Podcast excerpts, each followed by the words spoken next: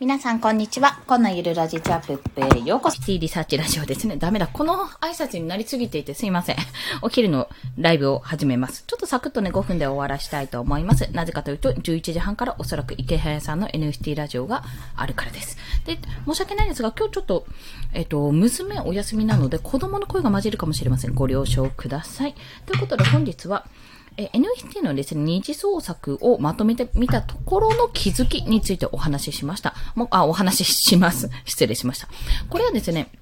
まだまだ私全然今、まとめてる最中、もう本当に触りぐらいしかできてないんですよ。14、12ぐらいかな ?2 人のクリエイターの方の紹介しているんですけども、これをね、やっていくことで、まあ、まあ、ほぼ強制的にというか、その方のあの、コレクションを見るわけですよね。作ってるものを見るわけなので、まあ、どんな風にやってるかっていうのをざざっとね、まだ、いろんな方がいると思いますが、ちょっと今での気づきをお話しします。まあ、一つ目は、これは以前にもお話ししたんですけども、あ、歌が聞こえますね。はい、すいません。あの、以前も言ったかもしれないんですけども、自分のコレクションがもともと、自分のキャラというのがもともとあって、それをクリプト忍者のコスプレをするパターン。と、逆でクリ、もう自分がクリプト忍者をそもそも書いてしまうパターンの二つに分かれています。ま、これはどちらでも OK だし、全然楽しいので、それ全然いいと。まあ、自分のテイストに合わせる。例えばクリプト忍者って普通上のイラストなんですけども、それを 2D のね、2D のイラストなんですが、ドット絵、まあ、ピクセルアートにするパターンとか、3D にするパターンとか、まあ、いろんな形で作っているっていうのが印象的ですね。で、まあ、その中で、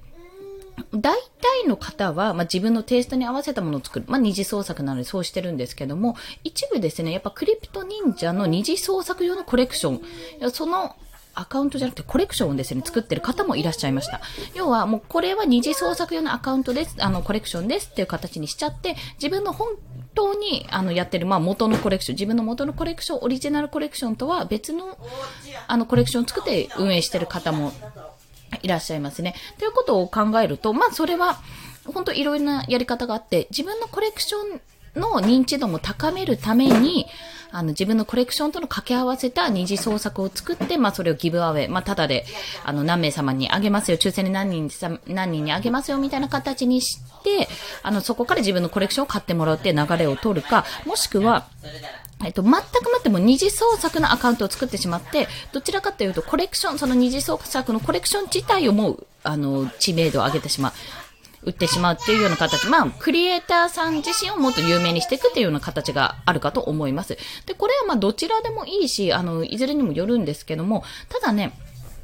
ちょっとやっぱり考えていた、私自身まだちょっと発表してないので、あの、どうしていくかななんてことを考えていたんですけども、やっぱり、あの、私はね、一つのコレクションをどんどん運用していかなきゃって結構それ、だからこそそれをしっかり作っていかなきゃって思っていったんですよ。だから二次創作も今作ってるんですけども、まあ、あの、猫ちゃんのイラストを、えっ、ー、と、クリプト忍者のデザイン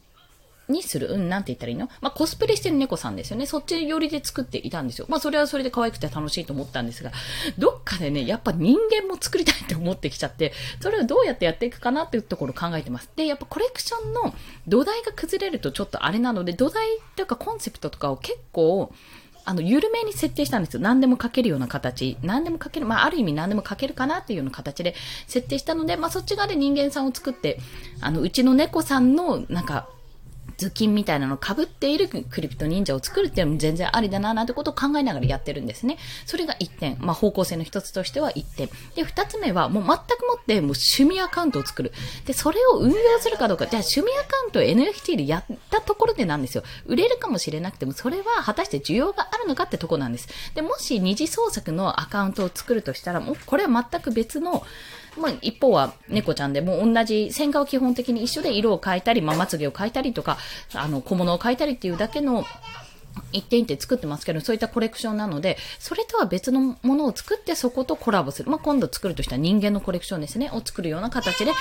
えてはおります。まあ、そんな感じでですね、二次創作、まあ、二次創作も多分、バーって広まってどっかで落ち着いてしまうし、もっともっと強力なね、もうめちゃめちゃ上手い人がたくさんいるわけですよ。イラストレーターさんとか。全然普通に参入してくるので、そういった方たちに埋もれてしまうとね、もうおしまいじゃないですか、変な話。やっぱり素晴らしいんですよ。画力とかが。欲しいんですもん。ほんと純粋に。まあそんな形で、あの、どうやってこの上手い方、まあそういった文化がおそらく広まってくるからこそ、じゃあ、あの、どっちかっていうとアイコンとか、もうちょっとその二等身とか、ちょっとキャラクター寄りに書いてる人はどうやってそこで生き残っていくかっていうことになっていくかと思います。だって、その中ではやっぱ先行者優位。先に出したもん勝ち。そしてどうやって、ど、どういう流れになってるかとか、自分がどうして売れてどうやったら売れないかとか、そういったことを考えながら、まあやっていく必要があるかなと思いましたというお話でございました。ということで本日は二次創作をまとめてみるというお話ですね。まとめたことで気づき。もう本当ね、いろいろあって、え、これもう売れるのみたいなところも多分ね、正直皆さんも出てくるかと思います。でも、やっぱり、あの、どうやって売ってるかなんですよね。本当に。どうやって売ってるかにもよりますし、人によっては全然コレクションも2個ぐらいしかないパターンもありましたし、あの、二次創作でももうすでにクリプト忍者5体分ぐらい作ってる方もいらっしゃいましたし、もうそこはね、ほんと人それぞれなので、まあ、二次創作分を同じコレクションの中で作っていくのか、まあ、そうすると他のね、自分の作品も見てもらえるので嬉しいですし、二次創作だけで何か作っていきたいのか、まあ、その辺を考える必要があるなと。ただ、2つコレクション持つってことはちょっとめんどくさいんですよ。2倍に商品、2倍、2個の商品を一気にやんなきゃいけないので。だから、ま、その辺の戦略も考えながらやっていくと面白いかなと思ったので、一部ちょっと共有を今日はさせていただきました。もしよろしければ私のえっと、チャンネルので、えー、概要欄、チャンネル説明のところにブログ貼ってあるんですよ。多分ね、高速、高速化したから少しは見やすくなってるはず。なんか重かったんですよね。まあ、そのブログから、えっと、随時、毎日更新してまして、まだ本当にね、半分も全然満たしてないんですけども、どんどんどんどん更新してるので、もしお気に入りのクリエイターさんがいれましたら、よろしければチェックしてみてください。それでは、今日もお聴きくださりありがとうございました。午後も頑張っていきましょう。コンでした。では、また。